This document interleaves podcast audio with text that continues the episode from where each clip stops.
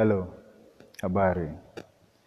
Uh, leo tutaangalia faida za hekima katika Mithali sura ya pili. Nitasoma kama ilivyoandikwa. Mwanangu, kama utayakubali maneno yangu na kuyaweka akiba maagizo yangu ndani mwako, kutega sikio lako kwenye hekima na kuweka moyo wako katika ufahamu, na kama ukiita busara na kuita kwa sauti ufahamu, na kama utaitafuta kama fedha na kuitafuta sana kama hazina iliyofichwa, ndipo utakapoelewa kumcha Bwana na kupata maarifa ya Mungu. Kwa maana Bwana hutoa hekima, na kinywani mwake hutoka maarifa na ufahamu.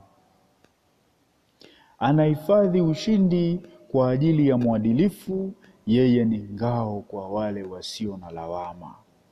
Kwa kuwa hulinda mwenendo wa mwenye haki na kuhifadhi njia ya waaminifu wake.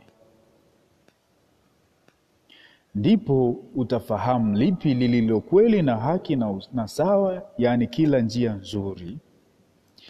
Kwa maana hekima itaingia moyoni mwako, nayo maarifa yataifurahisha nafsi yako.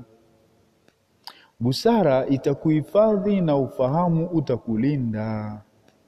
Hekima itakuokoa kutoka njia za waovu, kutoka kwa watu ambao maneno yao yamepotoka, wale waachao mapito yaliyonyooka, wakatembea katika njia za giza, wale wapendao kutenda mabaya na kufurahia upotovu wa ubaya, ambao mapito yao yamepotoka na ambao ni wapotovu katika njia zao.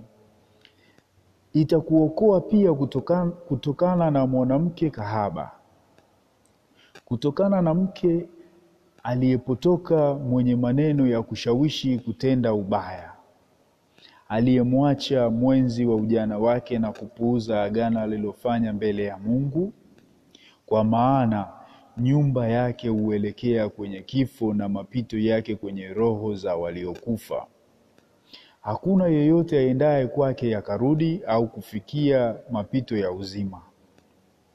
Hivyo utatembea katika njia za watu wema na kushikamana na mapito ya wenye haki. Kwa maana wanyofu wataishi katika nchi, nao wasio na lawama watabakia ndani yake.